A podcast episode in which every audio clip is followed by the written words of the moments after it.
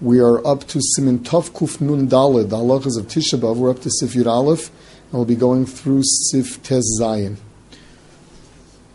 Yud Aleph, La'achar Shenigev Yodov. This is talking about when you wash Negel Vasa, when you wash your hands when you get up in the morning. So La'achar Shenigev Yodov, Vadayan Lachos Ktsas, and they're still a bit moist. Maviram Al you're allowed to go and put them over your eyes. What's pshat in that? So that is that uh, not only your eyes, but you're allowed to put that on your, your hands, your face, and your feet as well. What we're talking about is that your hands, after you wash negelvasser, are not dripping wet. In fact, they could not be tofeach amanaslat tfiach. That means if your hands touch something, that something couldn't make a third thing wet. If it could, then that would be then that you're not not allowed to do that. Um, so the halach is then you can put it over your eyes. Whereas if in the case of um, um, in the kevim hoyal lifluf al gabe einav, in the case of someone who's got um, pieces of lifluf uh, on his eyes, b'mayim. Generally speaking, he finds that there are things that form in his eyes, and he has to wash his eyes. Rolchetz umaviro. There he can actually wash his his uh, his eyes with them. Vena choshesh. We saw the halacha is that if you're washing off filth, you're washing off lichluch, that is not a rechitza shel tainug, and that is permissible. So the same thing, if you have pieces in your eye, then you're allowed to wash that off. That's considered washing off lichluch and not uh, um, not tainug. Now, there's also a halacha of an istinus. Um, an istinus is somebody who just doesn't, he just ain't datom yusheves alav, which means that he. Um, he just he's out. He, he just does not feel like himself um, when he does not wash his uh, his face. The halacha is that he's allowed to wash his face. Um, on uh, he's allowed to wipe his face with, with or go over his face with wet hands on Tisha. But this is not referring to the fact that people you know just they're used to washing their face first thing in the morning. He's referring to somebody who really does not function normally as a result of his being an istinus, where it just he, he, it is just totally on his mind all the time. He cannot, uh, he cannot forget the fact that he didn't wash his face, and he's really not functioning. Um, otherwise, we would not have a din of istinus. Yud Beis. Haholach lahakpil pnei rabo o oviv o misha mimenu. The halacha is that if someone is going to be makabel pnei rabo, he is going to see his rebbe, his father, or anyone that is bigger than him, referring to in learning, in which case he wants to do it so he can learn from him ol litzorche mitzvah, or he's going for the sake of some other mitzvah, over b'mayim atzavoro. The halach is he's allowed to walk through water up until his neck. This is not a rechitza shel tainug. Nevertheless, it would be asur midrabanan to do. The other rabbanon would say, don't do this. They are matir if it's for the sake of mitzvah. Ve'ena choshesh. V'chein b'chazora muter. If it is for the sake of a mitzvah, such as kibud av, kabbalas pnei rabo, um, or uh, learning from someone bigger than you, or some other dvar mitzvah.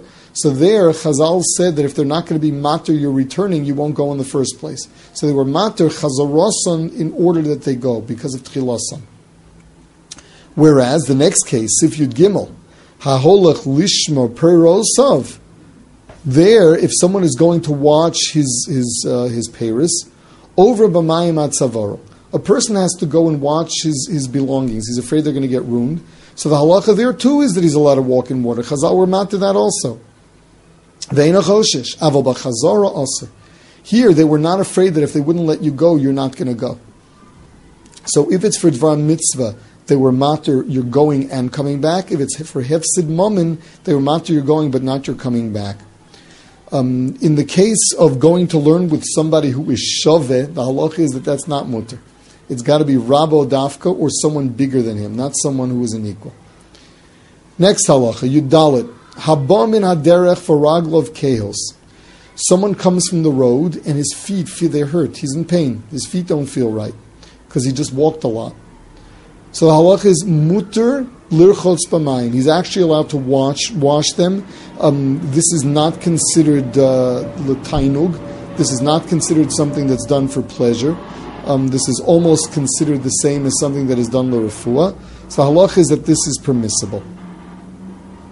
Further says the Rama, Hago muter lishros mapa b'mayim be'erev tishabav. You're allowed to go and soak a cloth, an erev tishabav, Umotziyam and amayim, and erev Tisha B'av, you let it drip off from the water so that it is going to be dry. Vimis nageves, and it's dry, but it's not quite dry. In other words, it is not tofeach latfiach, it is moist. If it touched something else, that something else couldn't make a third thing wet.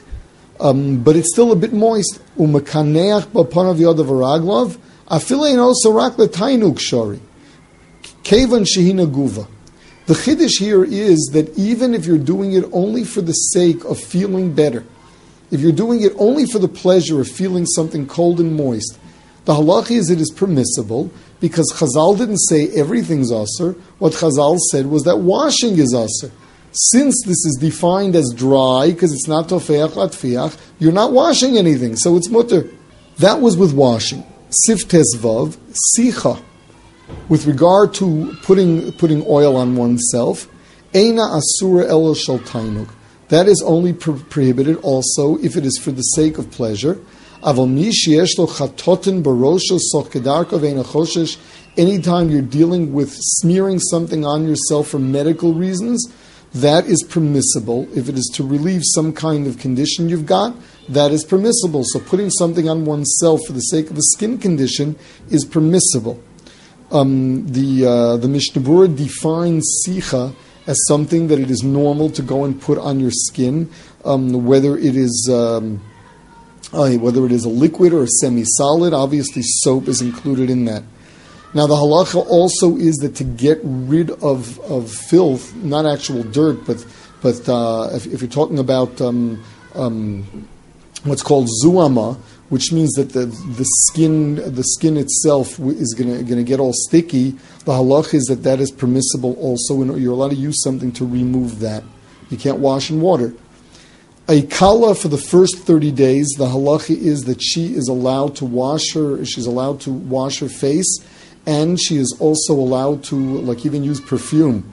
Um, Shalotis gana al bala now, um, this is in order that uh, this is in order that her husband not find her uh, repulsive.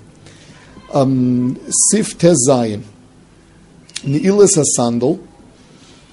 What kind of shoes cannot wear? Can one not wear? Dafka or that is only referring to leather shoes. Aval shel beged, o shel eitz, o shel sham. Whereas if you're wearing one made of fabric or of wood, or of Sham, he the, the Ramah translates this as klipe eitz, as uh, the bark of the tree, um, vagemi or rubber. The halacha is that they are all permissible mutter. Vishal eitz mechupa or also. Whereas if it is wood that has uh, leather on top of that, the halacha is that that is aser. So if you have leather there, whether it's on top, whether it's on the bottom, if there's any leather component in the shoes, you're not to wear them. Mishnah Berurah um, does bring down that nevertheless on Tisha B'av we say the bracha of Shalsoli called Sarki, although we do not wear leather shoes.